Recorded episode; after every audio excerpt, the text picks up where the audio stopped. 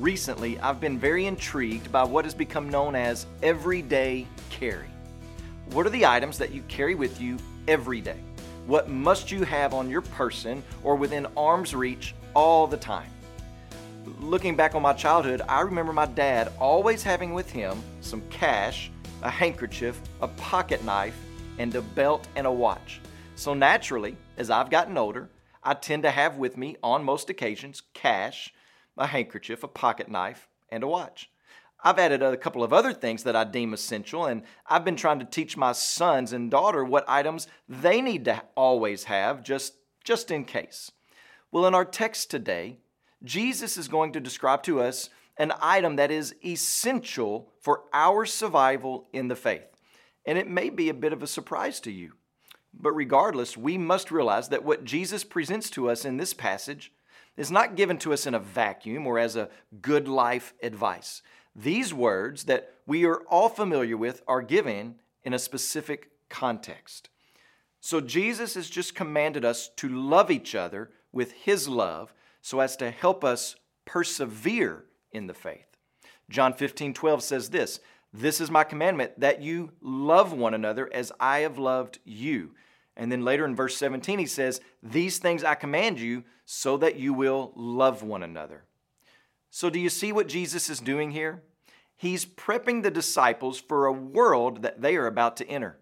He's getting them ready for their real world and has told them that they are going to be persecuted, that they're going to be hated without cause because of their affiliation with Jesus, because of their following Jesus and proclamation of Jesus, their devotion to Jesus. It's not going to go well with them, in other words. In another place, Jesus tells them, I'm sending you out as lambs among the wolves. Jesus knew exactly what type of hostility he was ushering his disciples into. And he also knows what it will take to keep them faithful. And this is why in verse 17 he says, These things I command you so that you will love one another. That's how we know it's essential. Jesus commands us to abide in Him, to abide in His Word, to abide in His love. Those are essential for endurance in the faith. And one of the essential ingredients is to be in an environment, in an atmosphere where disciples can know and experience the love of Christ from one another. After all, isn't that what has brought them thus far? And what is to happen when Jesus physically leaves the earth? He will send His Spirit who will empower them to love, not like humans love, but as Jesus loved, so that they can continue to endure and persevere in the faith. Every day, I put in my pockets essential tools and items to get me through the day, items I learned to carry from my Father. Well, if you've been born again, you have a Heavenly Father that has shown you, that has told you, that has equipped you to carry with you some certain tools for your good and benefit, and for the good and benefit of those that you say you have committed yourself to. Are you walking in the greatest love ever known?